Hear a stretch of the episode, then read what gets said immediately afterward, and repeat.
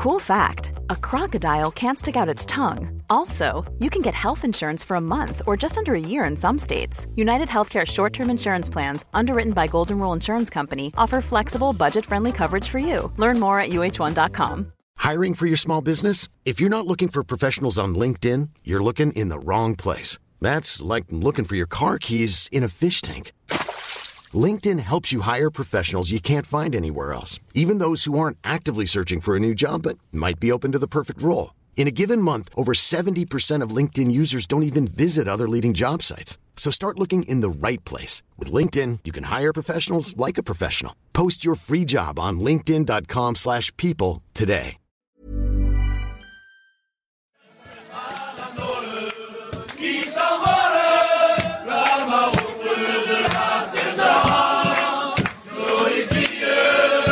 Welcome back to the French Rugby Podcast with me, Tim Groves, ex Scotland international and adopted Frenchman, Johnny BT. And we're going to be joined shortly by Toulon's New Zealand born, former Australian under 20 international, current Samoa centre, Duncan Paia'aua.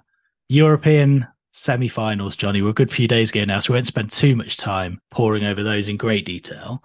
But let's chat a bit about them because you were pitch side in Bordeaux with the BT Sport team. Yeah. So talk us through the atmosphere because it looked pretty special. That it was special. That was the word I was going to use. You've taken it right out of my mouth. And the, that is how all games of rugby should be. Like you get those international weekends where it's absolutely pumping, but that for club rugby and European rugby was right up there. And I mean, even from the reception that La Rochelle fans gave the bus as it arrived, like you've never heard anything like it, mate. We were just next to them doing little bits with the camera and like we, we had to stop because it was so loud. It was absolutely phenomenal. And then that stadium, which was built, I think, in 2016 for the Euros, it's now Bordeaux's football stadium and they only ever sell out the bottom tier because they're now in League Two. And so it's never really full. They had, um, I think I was there for France, Georgia last year in the autumn, but to see it full, to see it colored yellow and black like that, to see the noise for the bus, but then the noise as the game got going and the action started get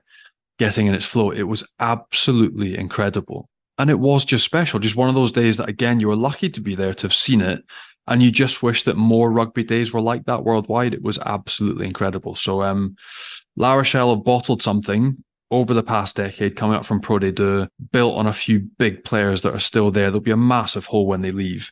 But in terms of a squad, what they've built and a fan base now, they'll have 80 sellouts, I think it is. They'll get 80 sellouts by the end Yeah. of this month. And it's just a juggernaut in terms of, you know, the- the playing setup and what they produce, but then the club behind the scenes, the infrastructure and the people that are in charge. So an incredible job um, and a wonderful game. And what about the game itself? Because we chatted a bit about it with Greg last week, and we described it as a last dance for this core group of extra Yeah. players, but it, it did seem like La Rochelle were too strong. mate, there was a there was a massive gulf, and I don't think we appreciated it. But there, were- there were certain bits of the Saracens and Gloucester game where you know they overpowered them, and but this was just some of it was men against boys, and the the power game when it came on at scrum time, there was penalties, maul game, they were knocked back, but then that blend of power that we talked about. So whether it's a Botia who had to leave the field early, whether it's Greg getting them on the front foot, whether it's Atonio with Skelton 300 kgs going through a scrum or bossing the gain line, they're just a juggernaut that's so hard to stop. Like every single one of them is so good. And they have in the back line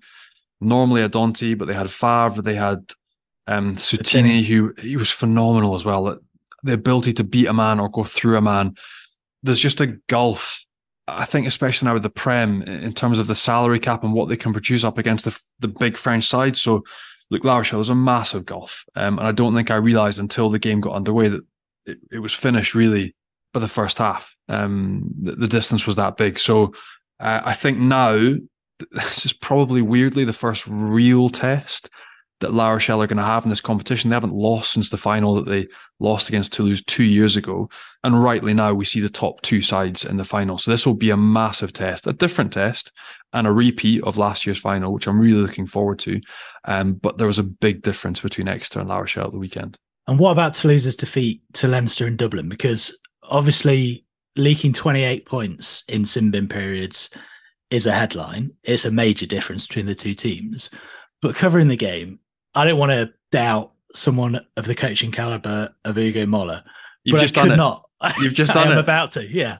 I couldn't fathom the decision to have a centre injured, bring on your backup scrum half, and shift two of the best players in the world out of position. I know they can play there, but to areas where they can't affect the game as much. What was your take on it? I think there's a massive, I'm not sure if was a fad, but you know, with Fabien Galthié doing it with the national team, I think there's this massive stretch to go 6 2 mm-hmm. so that your pack is dominant. But like I've always been personally a fan of a 5 3, even if that meant that I was not getting on the bench. I was like, you, you need your core players and your core team. And you mentioned two players playing out of position, but the, the knock on is that it's three. So Dupont has to move to 10, Ntamack had to move to 12, and Ahki had to move to 13. So that yeah. that's an entire rejig of your backline. You're moving the best player in the world potentially too, if you if you want to throw Romain Ntamack um, in that bracket as well. And surely you had Mallia who plays outside centre for Argentina. He could have just moved there and then brought Retier on the wing, couldn't you? Yeah, you absolutely could. But when the choice is made to go 6 2, that is the gamble that you make and that you're hoping that your backline makes it through to 60 minutes and therefore everything can be covered and you know you're getting through 20 15 minutes where it might not be that big a difference toward the end of a game but when you're getting through that big of a chunk of the game and ultimately your entire backline shifts it's a massive stretch you add that to the fact that potentially in a top 14 game against mediocre opposition that might work but you're up against Leinster like an absolute machine so I, I, I don't know it's a personal choice. I think that's now been proven that the six two is dangerous and it can go blow back in your face. And then that was the big talking point, really. But there were three, um, the two yellow cards as well, and those all together. Thomas Ramos, I don't think can have any any questions over his yellow card. Netty, um, that's been contentious as well, but I don't know when you when you're 28 points down with those two yellow cards. Um, and the question of whether one of them should have been a yellow card and actually if Van was going looking for it. Um, but look, just a sort of clusterfuck for for Toulouse. Really, a whole range of different things didn't go well for them. They played well in fits and starts, but against Leinster, um, you have to be exceptional, and, and, they know that from how they went out this time last year under fatigue and different scenarios, losing a few players in the semis last year, and they just weren't at the level required to to beat them. So that that being said, I, I genuinely believe, and I, I like I pitched for Toulouse last weekend because you want two French sides to go through, but we've got the two best sides in the final. Leinster, La Rochelle now will be absolutely uh, titanic. And then Toulon in the Challenge Cup semi final. That's some yeah. effort, isn't it? To nil a very decent Benetton side playing with 14 men for 74 minutes. And then obviously we now know that Charles Ollivon's red card has been rescinded. Thank God. Um, but because again, I don't know how they, I know they have to protect the player, but there wasn't even enough conclusively video evidence evidence wise for me to red card him. So could you imagine having that red card and then being rescinded five days later and losing that game against the Treviso side that, as you mentioned, have been exceptional in the URC, but Toulon, man- Toulon managed to dig deep. Big Sergio, man of the yeah. match against his countryman, which must have been a nice feeling given everything that he's been through in the past three, four years uh, and not being part of the Italian extended squad. Um, so a big moment for him getting that an almighty assist as well that we can talk through with our with our guest in a minute. But a great final again, two sides that have been flying high, Glasgow and Toulon um, on the Friday night in Dublin. That'll be another phenomenal final. So I'm glad that they made it through. I'm glad that Charles Red has been rescinded because it was ridiculous. Uh, and now they can look forward to hopefully finishing the top six as well and making it through to the, the knockout rounds of the top 14 whilst competing in the Challenge Cup final, which will be cool for them too. Hey, I'm Ryan Reynolds. Recently, I asked Mint Mobile's legal team if big wireless companies are allowed to raise prices due to inflation. They said yes. And then when I asked if raising prices technically violates those onerous two year contracts, they said, What the f are you talking about, you insane Hollywood ass? So to recap, we're cutting the price of Mint Unlimited from $30 a month to just $15 a month. Give it a try at mintmobile.com slash switch. $45 up front for three months plus taxes and fees. Promoting for new customers for limited time. Unlimited more than 40 gigabytes per month. Slows. Full terms at mintmobile.com. Mother's Day is around the corner. Find the perfect gift for the mom in your life with a stunning piece of jewelry from Blue Nile. From timeless pearls to dazzling gemstones, Blue Nile has something she'll adore. Need it fast? Most items can ship overnight. Plus, enjoy guaranteed free shipping and returns. Don't miss our special Mother's Day deals. Save big on the season's most beautiful trends. For a limited time, get up to 50% off by going to BlueNile.com. That's BlueNile.com. Hiring for your small business? If you're not looking for professionals on LinkedIn, you're looking in the wrong place. That's like looking for your car keys in a fish tank. LinkedIn helps you hire professionals you can't find anywhere else, even those who aren't actively searching for a new job but might be open to the perfect role. In a given month, over 70% of LinkedIn users don't even visit other leading job sites. So start looking in the right place. With LinkedIn, you can hire professionals like a professional. Post your free job on linkedin.com slash people today. Let's get our guest on now then, and we can have a chat with a man who was born in New Zealand, played for Australia under 20 level against the Baa-Baas as well, is now representing Samoa, and has been playing a key role in the Toulon midfield in recent years. Duncan Paia'aua joins us. How you doing? Yeah, good, good. Thanks for having me, guys. We'll come to your journey in France shortly, but we were just chatting about the game at the weekend and 74 minutes against a decent Benetton side to nil them with 14 men. It must be pretty satisfying. Yeah, it was a massive effort. Um, a little bit worried there when uh, our captain Charles got sent off with the red card, but uh, the boys really dug deep, uh, especially with 14 men against a really good Benetton side. That's pretty much they're mostly the Italian team, so uh, we did really well to hang uh, to hang in there and keep them to zero. Speaking of Italians, not a bad assist for your try by old Sergio Parisse. he's 40 in September, but how good is he to play with?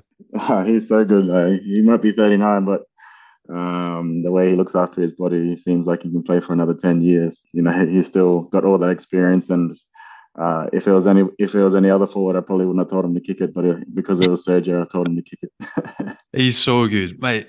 Could you see any chance of him coming back and getting that swan song with Italy at the World Cup? Because he is still so good. Still, I still think he's got a he's got a chance. Like uh, the way, like I said, he looks after his body every day. How professional he is, and it's probably why he's lasted so long um, playing uh, at 39, doing those kind of stuff. I think uh, it's only fair if he does get at least one one game at the World Cup. Let's talk about you then, because you were playing with the Reds and spent a bit of time with the Wallabies, as we mentioned before. Yeah. But then, four years or so ago, how does the move to Toulon come about? Well, it's amazing. I think um, just being in the south of France, uh, the beach right there, the lifestyle is good, the rugby's good, uh, especially especially the fans. Like um, they really embrace their players here.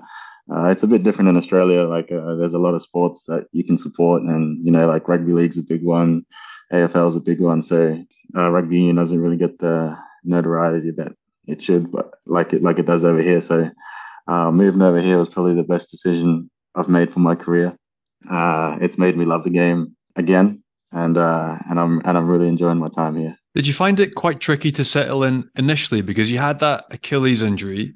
and then yeah. it was followed by COVID. So was that quite a strange start to life in France? Yeah, it was probably the, probably one of the worst starts I could have had uh, moving to Toulon, especially with that uh, Achilles injury is a pretty big one, and it was a pretty tough one to get back from. And it was my first big move away from home, uh, so far away, and then just sitting on the sidelines and doing rehab for eight nine months.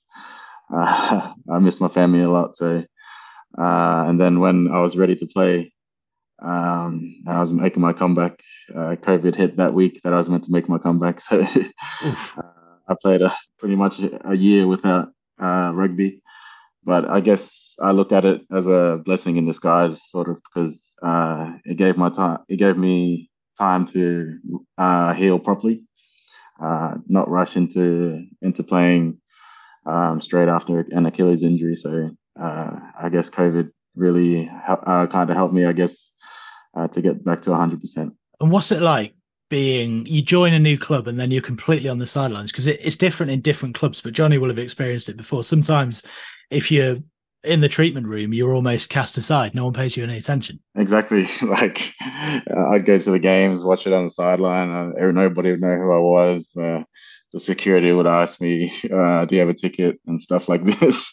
so especially just come, coming to a new club and uh, and people asking if I have a ticket to come watch my own team was a bit frustrating at, at first. But uh, once I got in, once I got playing and got in the in the thick of things, uh, I've I've, I've really enjoyed it. And what's the club like in general? Because I think people forget, or the sort of generation before was Jonny Wilkinson's, uh, your Matt Giteaus, your Boudjellal era, the sort of infrastructures of the club were poor, but they had the stars. Now it's like the stars have been scaled back a little bit, but it looks like if you follow like Mathieu Bastareaud on Instagram yeah. and you see around the training ground, it looks unbelievably well set up now. So what is the club like behind the scenes? Oh, the club is amazing. Um, when I first got here, like you said, um, there's a team full of superstars, uh, pretty much a barbarians team for for those uh, really successful years that they had. Um, but the the sheds were pretty, much in containers, and uh, there was only one or two showers or something. So uh, Bernard, the president, has come in and just taken over the reins and uh, made it really feel like a um, like a like a top tier club, you know. And um, and I think that just makes it all, all the much better um, coming coming into training every day. You mentioned the president there, Bernard Lemaitre. Obviously, yeah. Johnny spoke about Mourad Boudjellal, and there were a lot of stories involving him. The yeah. club seems a lot more stable nowadays. But how much do you see and hear from Bernard? Uh, we used to hear from him a lot uh, last season, but uh, this season I think we don't. He he's he, he's he's been behind the scenes a lot. Uh, comes into the sheds now and then, but I think with all the staff that we have, um, uh, I think he, he has really put uh, faith into Pierre and Franck and how they run the team and how um, they can get the most success out of the team. And uh, I didn't have much time to do with uh, Mourad, but I had a lot of stories coming over here. But uh, since I've been here, Bernard's been pretty much the one, and uh, he's probably one of the best guys I've ever met. Your paths crossed with Mourad then? Yeah, uh, he, I signed in Toulon and when he was still the president, and uh, he was here. How did that go? Come on, mate, fill us in. yeah, uh, like just the I didn't have much time with him, but the aura around him, like we'd be laughing and stuff around the sheds, and he'd walk in, and everybody would just suddenly be quiet, and I was like, "What's what the heck's going on here?" And uh, I think uh, he had a big say with in, with the club when he was here, so um, but uh, maybe I don't know. I wouldn't say lucky, but I was probably fortunate enough that he wasn't here when I was here. but it is a special club, though. Like when you look at what's been created, I, I look back at my time. I finished in Bayonne, and you have yeah. like the hymn, the Peña Baiona, and everything that goes on before. And from Toulon, you have Pilu Pilu. If there's four tries, the newspapers are ripped up, it's thrown on the field. Like, yeah, what is that coming from Oz in a different background? What is that like to experience? Because for other people that have never experienced it, like they've got no idea coming in. But to have that as your home game ritual to be built up by that every single game, it's a nice feeling, isn't it? Yeah, it's it's an amazing feeling. Like I said, it just makes you want to play for for the town, for the fans. You know, um, even um, walking in, walking into the games. You know how you just walk into the sheds and there's like a hundred meter line up, and there's like maybe one meter tunnel. You just got to walk past all the fans. All the fans just cheering, touching you, and the like experiences like that you won't get back home in Australia.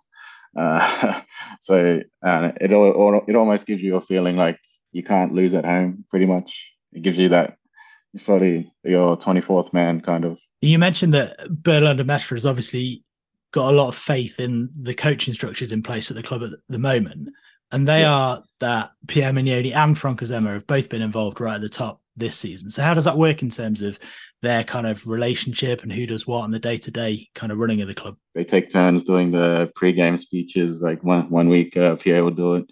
The next week, Franck will do it, and I think they really balance each other out. Like um, uh, Pierre, you know, he's a he's a really hard headed. You know, he just wants to explode at all the players if we're doing stuff stuff, stuff wrong. And Mate, classic scrum half. They, they don't change. yeah, but Franck is kind of kind of the mellow one, and like uh, he he calms him down a bit. And um, I think, yeah, like I said, they just really balance each other out, and uh, they've been working really well t- together this year. We we didn't know how it was going to be when they first when it first happened, but uh, I think it's worked out really well. And in terms of delivery, so does that mean like is one of them more in charge of um, systems? Is one more defensively angled? Is one more attack, or do they just jointly present everything? Like how does it work as a pair? What what are their sort of roles and what are they tasked with? Uh, pretty much. I think Pierre looks after the defense side of things and mostly works with the forwards. And then Franck does the attack and then does uh, most of the work with the backs. And he, he comes up with all the moves and stuff. And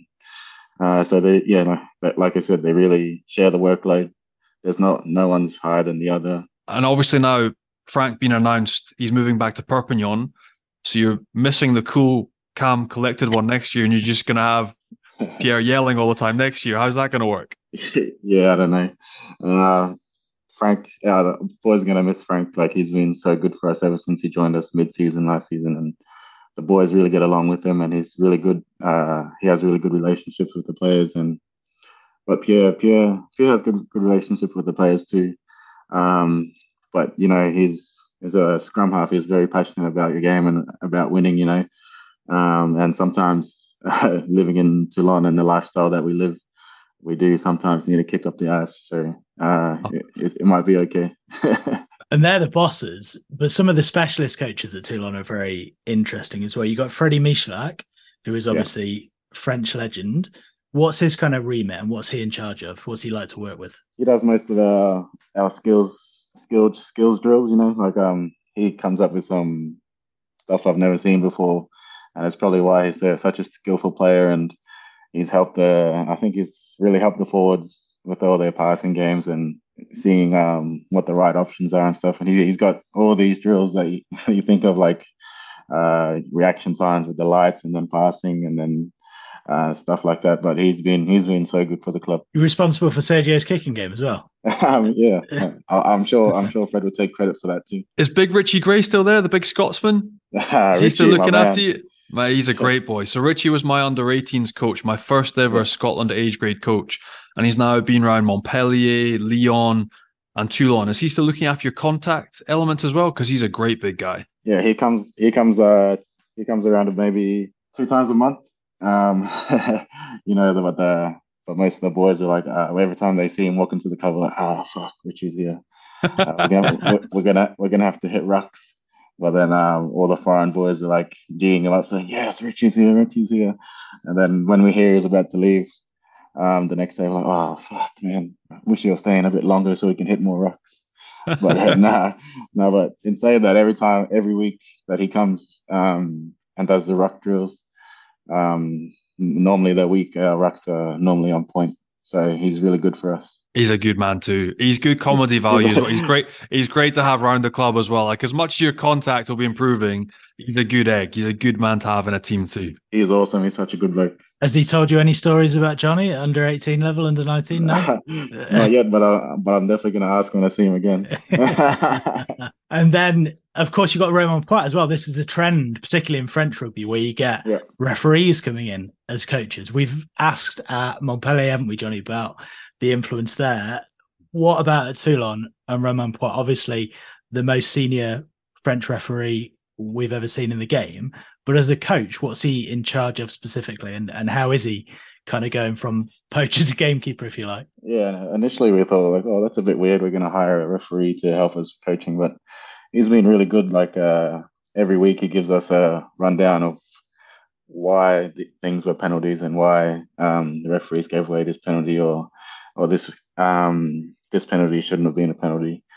Um, but he's been really good before every captain's run, he gives us a rundown about the coaches and um and how they they kind of operate. Like this ref uh, is really hard on the breakdown, or this this ref is really hard on the offside line. So just putting those little things in the back of your mind, I think helps every weekend. And uh, he has a lot of time, so because he sends every single player like um, like individual clips uh, of your game um, saying, "Oh, great job! You did a uh, great backing game, and um, like you've got to keep your tackle height down here." And no, but he's been good, really good. And given the status he has in the game in France, Johnny, I imagine he's probably WhatsApping all the referees as well, saying, "Come on, Toulon games yeah. coming up." Leaning on, yeah. it's lobbying. That's what it's lobbying. Yeah. this, is, this isn't coaching. This is leaning on the the referee panel. Uh, mate, it's incredible. Enough about referees. Enough. Dan Biggar Dan Biggar calling the shots in, coming in, taking the 10 jersey. How's he settling in and how impressive is his French already? It's ridiculous.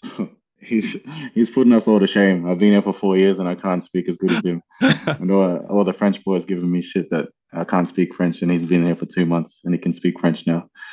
Um, but Dan, such a cool head, uh, can manage the game. on the weekend we only had 14 players, but he managed the game so well. I, th- I think he really he pulls us aside and says, "Look, we're not chasing the game here, so let's just do the right things, do the right things, play down the right end of the field, and um, just uh, just try not to give away any points." And maybe not with his French, if you're saying yours is a little bit rusty still. But have you been helping him off the field because he's a he's a good family guy, and obviously you work with him closely on the field in the positions you play. So have you been kind of showing him the best restaurants, coffee bars, that kind of thing? Nightclubs. Oh, I think he's a bit settled down now. Too old for that stuff. Um, but yeah, well, when he can, uh, he asks he asks where to go. Uh, but um, he's a lot of people if they know um, a big superstar is coming to town. A lot of people reach out and say, "Go to this place, go to this place." Uh, so he's he's settled in really nicely. He's a uh, he's a bit a uh, big dog because he lived in um, Saint Tropez like two week uh, for two weeks. Of course he did. Of course he did. I was like, I was like, I was like, mate, you're living the life and you're just living in Central Tropez. and speaking of big dogs, we've said that you know the Galactico era is over. It's not all the big names anymore. Dan Biggar, Cheslin Kolbe, yeah. arguably the biggest star in world rugby at the moment. So what's he yeah. like to be around? Cheslin is probably the like the status that he has is probably the most humble person I've ever met. Um, he's always uh, trying to make time for everyone to get together, put on barbecues, go go have dinner together as a group. But he's on the field is just ridiculous. Like there's nothing on, and I just I just give him the ball and say, "Do your thing," and he's just he's just crazy. But he's we we've become pretty close off the field, uh, Cheslin and I. So pretty lucky enough to call him a friend. Mate, how good a backline is that to be part of? Like when you you've got Biggar inside you, you've got Cheslin Kolbe, you've got Vizea at 13, who's an absolute freak show as well. You got Aymeric Luc in the backfield, who's like yeah. incredible young talent. Like, what's it like? It must be great fun pitching up for training, having a laugh, and then going to work with those boys. Oh, it's amazing, especially especially with Gabin Villière coming back too. Just looking at training and seeing the backline, and like, this is probably this is uh ridiculous. Like, we just go through the hands and see what someone can if someone can do something. Like even the Jiuta Wainiqolo coming up. Oh my god, he's I was going to say you missed him out. yeah. I, named half. I was like, yeah. even just with half, it's ridiculous. But that's it. With all these boys, not everyone starts. That's the incredible thing. The depth of talent you have as well. Exactly. Like, uh, we're, we're wondering, like, what are they going to do when um, Gav, Gavin comes back? Because Jiuta's killing it. We've got Cheslin Kolbe.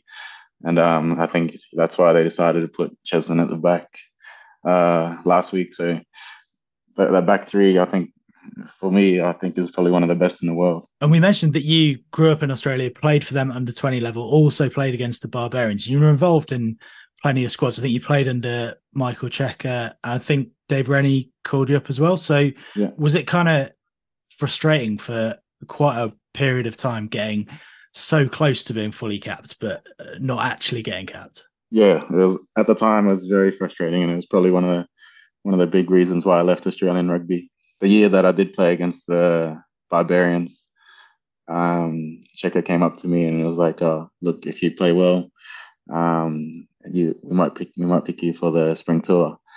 And uh, I thought I played pretty well. I think I scored about 20 points that game because uh, I was kicking and I scored two tries, I think. And I thought I, I, I did enough to make the squad. But then um, they they announced the squad about three days later, and I, I didn't get a call or anything. I just saw it on the team list that I didn't make didn't make it. So I was a bit down there for the for my last season at the Reds. So um, I was probably kicking stones a bit, and then and then like you said, um, when I came to France, like just gave me a whole new perspective on rugby and made me fall in love with the game again.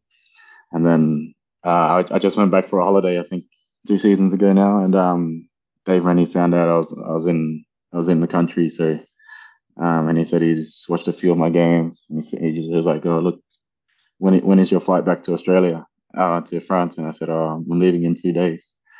And then he he says, "Uh, how would you feel about joining the squad for the for the tour?"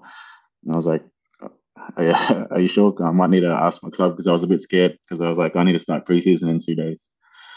And um, luckily enough, the club was um, happy to let me go for the tour with the Wallabies. Um, unfortunately, didn't get a crack as well.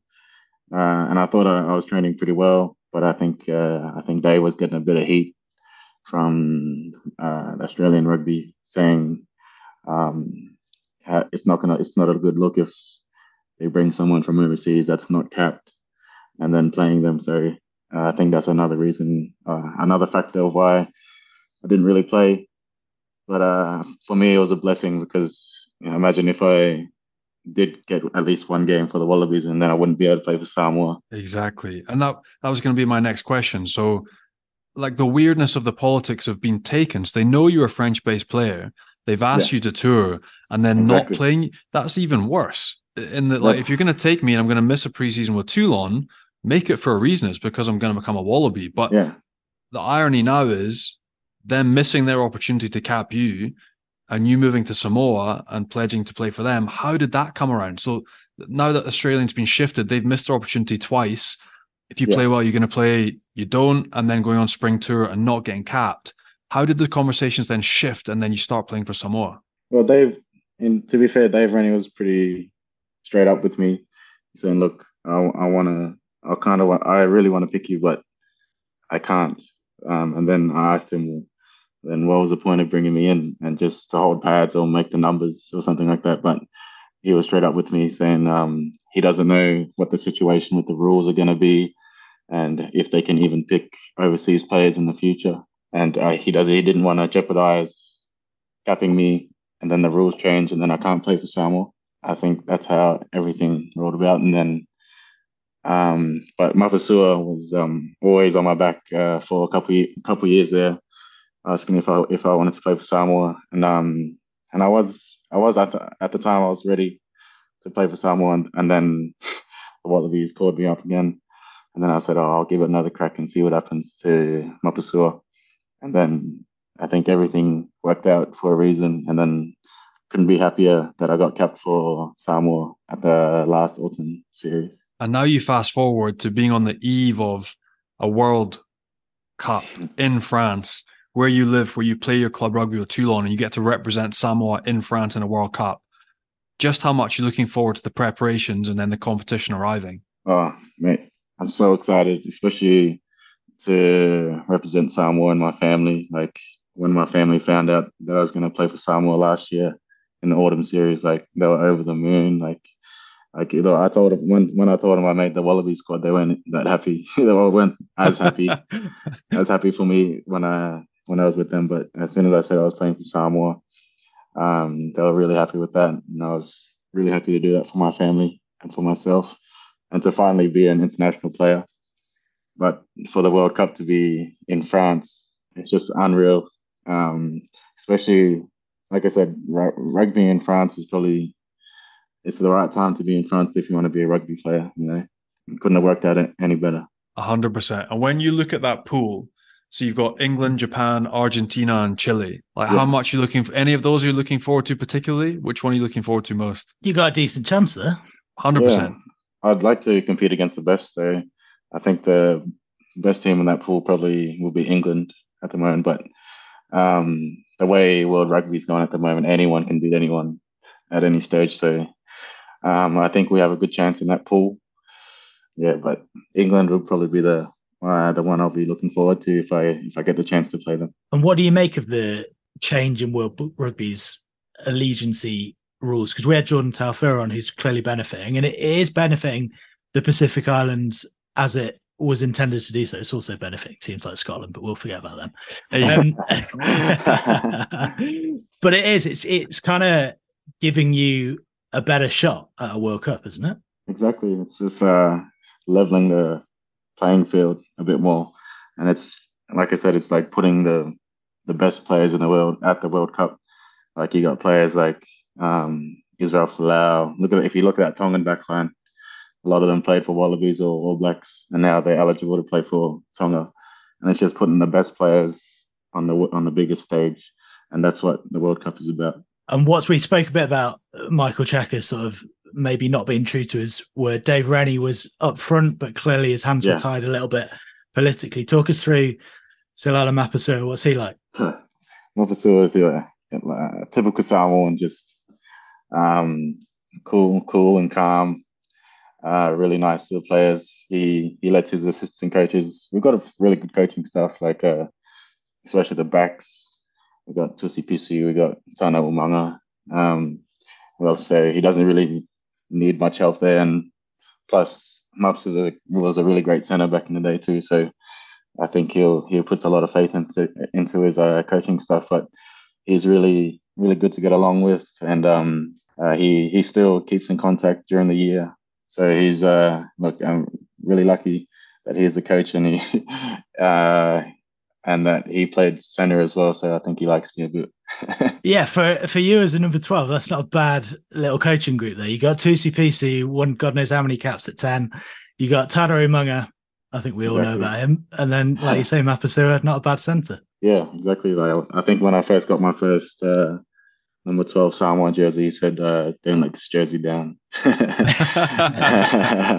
Mate, he's a legend. Mate, if we look ahead quickly, top 14 rugby the run and you've now got that final in the Challenge Cup against Glasgow on Friday the 19th, I think it is, which will be absolutely huge for the club again on that scene. But if we look at the run and you're currently sitting in fifth, you've got games yeah. left, you've got La Rochelle this weekend, you're away to Racing, then at home to Bordeaux.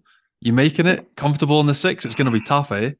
Yeah, it's going to be tough. If you look at the ladder, um, it's so close uh, from one to eight. Like if we if we lose we can drop all the way down to eighth. If we win, we can go, all the way up to third or something.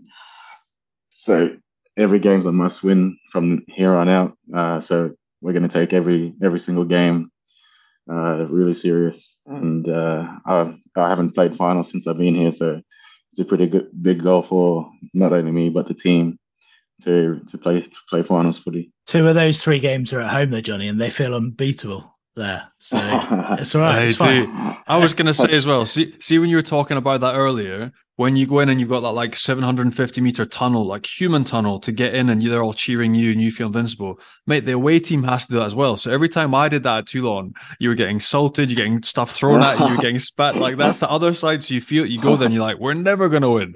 Um, but like the first team that you're up against, La Rochelle, they're coming this yeah. weekend You've seen obviously what they did to Exeter at the weekend. You know loads about them. Like, what are you expecting from them coming to town this weekend? Oh, they're just going to be physical. Like, uh, they're probably one of the most physical teams in the comp. Um, in saying that, we've got a pretty big pack as well, and we're pretty physical, physical as well. So, look, it's going to be tough. Um, hopefully, well, we're hoping that they're a bit run down from the game last week, but no, I think it's going to be a really good game in Marseille. Have you played at the Velodrome before? Yeah, we've I've played Toulouse twice there. And that an enjoyable experience. You haven't had the best record against Toulouse there, eh? So, like, what is the like in terms of mentals and the difference psychologically of going and playing at the Velodrome? Is it different for you as a playing group?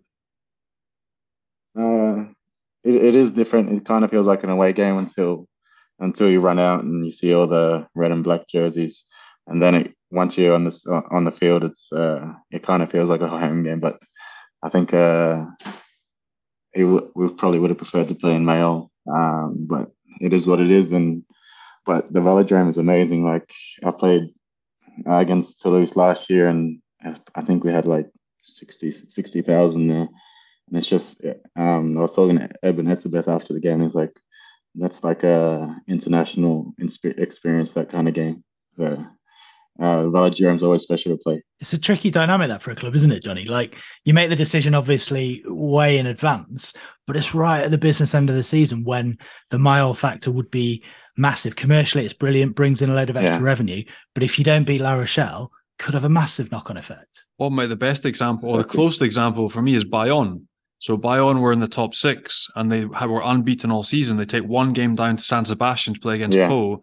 They lose it. They drop out the top six. So there's a performance element that you want to be at home for those home comforts, for the madness of your home crowd. But yeah. then there's the commercial aspect of running a club and the ticket money that they know they're going to get in, that they know if they can double the coffers, they want that gate receipt. So it's tricky. And as Duncan said, like you look at the top eight now, one loss and you're out. You're out the top six. Yeah. So it comes down to really fine margins. So hopefully for you boys this weekend, you can nick hey. La Rochelle easily. They're cruising, so they don't need the win. For us. They don't need. They yeah. don't need the win. They're just. They're just. exactly. just rest your, rest your players for the European final, you know. Unfortunately, exactly. you both got European finals, so exactly, exactly. and just finally, obviously, from those kind of, I imagine, quite dark days when you move to Toulon, you get an Achilles injury, there's COVID. You're now signed up to 2025. They've offered you a new deal. You've got a long time there. You're clearly loving life. So, a World Cup on the horizon at the end of this year. Things couldn't be better, could they? No, couldn't be better. Like I said, once I came back from that injury, just loving the game, love loving it. I grew grew as a rugby player, grew as a person, playing uh, decent footy and I was lucky enough for them to approach me early and uh, extend my contract for another three years. And I, was I, I had a few offers back home in Australia, but I was like, uh, I can't say no to this like um, this lifestyle, and they've done so much for me. So um, it's pretty hard to say no to to, Toulon. You definitely made the right choice. You'll be there with Samara at the World Cup, and you've avoided exactly. that Eddie Jones training camp with the Wallabies. No one wants to be part of that. Anyway. I've heard about those. Pretty glad I don't. I'm pretty glad I'm not there. Cheers and massive good luck at the World Cup later this year and with Toulon. Thanks, mate. Cheers, mate. All the best this weekend. See you, mate. Good story, that Johnny. Clearly, so so so close to playing for the Wallabies, but had a lucky escape. Arguably, you could say. Yeah, a lucky escape, but just the way these directions change course so quickly now, especially if you've got two or three different strands to where you could play.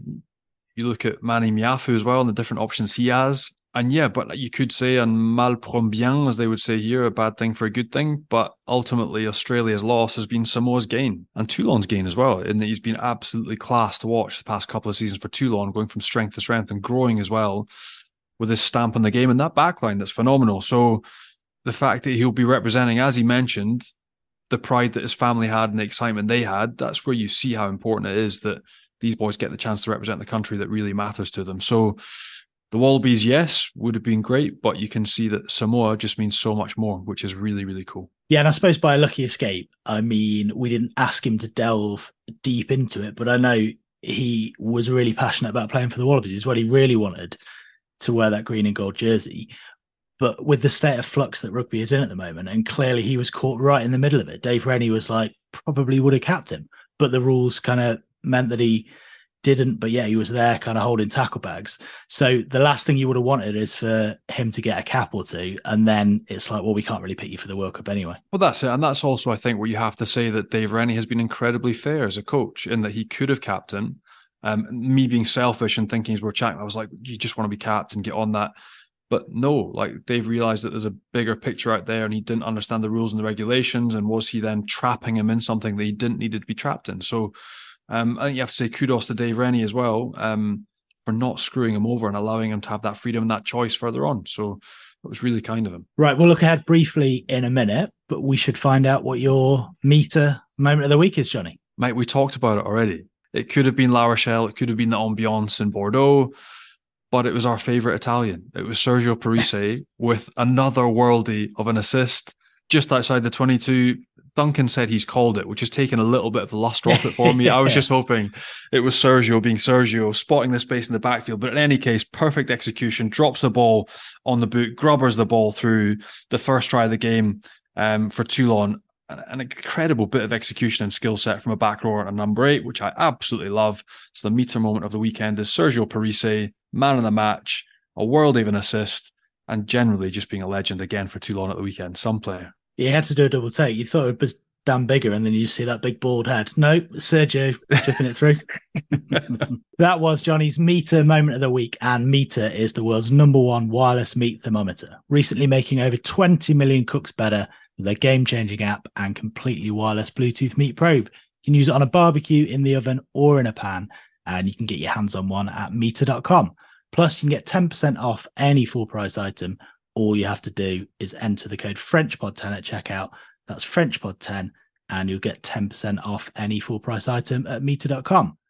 I imagine you've got yours out right now, Johnny. It's about 30 degrees there, isn't it? Mate, it was 30 degrees yesterday. I was down at the lake Jeez. in Hossegor, and I actually do have a Cote de Boeuf ready to go. As soon as this is done, I'm upstairs and I'm making a Cote de Boeuf for the family. So you're absolutely right. And the Meater will be getting used. We will just briefly look ahead to this weekend's top 14 then, and then you can get the Meater going.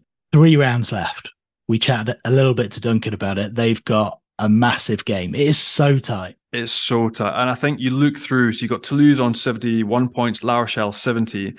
And then this is where from three to eight, it's so condensed.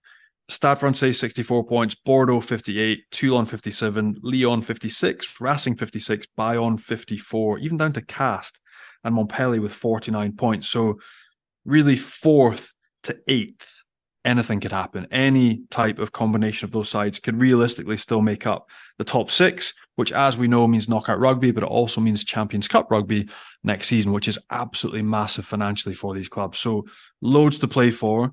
Um, some again every single weekend the top 14 now we get to the crunch end of the season.